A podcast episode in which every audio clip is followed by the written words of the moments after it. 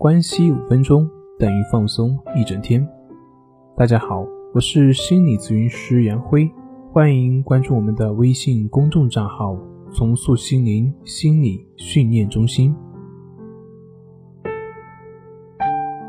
今天要分享的作品是，面对学习，用什么来化解我们的考试焦虑？上次发了一个如何应对考试焦虑的音频，有很多朋友跟我说，让我说具体一点，有没有什么具体的办法？所以我们今天一起来谈谈关于考试焦虑的具体的解决办法。首先要说的就是一个不好的消息，那就是焦虑它是必然存在，不是你想消除就能消除的。当然，我说的是不能够消除，不是说没办法适应。我们人类之所以能够存活在今天，正是因为焦虑，它帮助我们存活下来。正是因为焦虑的存在，所以我们可以敏锐地发现躲在草丛中的危险。正是因为焦虑，我们可以在面对凶猛的野兽时候，能够全速地奔跑，或者是全力地反抗。到了现代，也正是因为焦虑，所以我们可以不断地创新。正是因为焦虑，所以我们才能够天天向上。所以说，焦虑是刻在我们的基因里面的。另外，换句话来说，对于一个考试准备不足的学生来说，如果快到考试的时候还不焦虑的话，那么考试成绩也就可想而知了。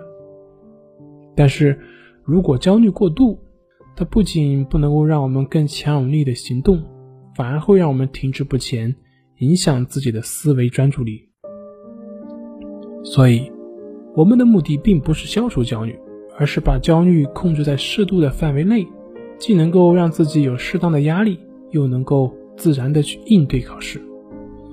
所以第一点就是面对焦虑。其实焦虑本身不是问题，害怕焦虑才是问题。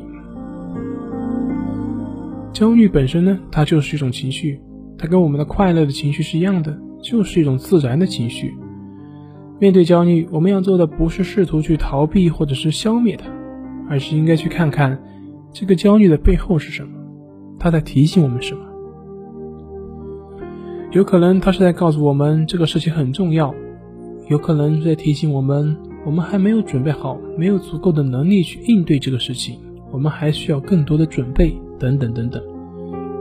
面对焦虑，我们要做的就是去看看这个焦虑的情绪背后的信号，身体在通过焦虑告诉我们什么。那么第二点是怎么去解决这个焦虑呢？就是具体的问题具体分析。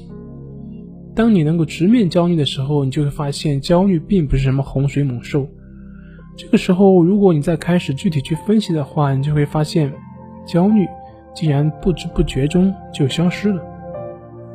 这就是不去消除，但是却达到了消除的目的。那么怎么样才能做到具体问题具体分析呢？举一个例子，比如说你这次数学模拟考试考得很不理想，那么这个时候可能有一些考生的反应就是非常不高兴，感觉很自责，感觉很沮丧，自我否定，为即将到来的考试感觉担心等等等等。有的甚至要花好长的时间才能走出这个负面的情绪反应模式。那么具体问题具体分析就是具体去看看这张试卷中自己丢分的是哪些题，然后呢再把这些题细化，具体分析是什么原因丢的，是自己没有看清楚题目呢，还是自己对这块知识的点掌握不牢呢，或者是什么其他原因导致的，然后再针对这些问题去具体解决。也就是说，下次如何才能避免再出现这些问题？如何避免再在这些问题上出错？如果说你是知识点掌握不牢，那么就好好去复习，去复习知识点，去多加练习。如果说是你题目没看清，那么就去刻意的去练习，学习如何去审题、读题等等。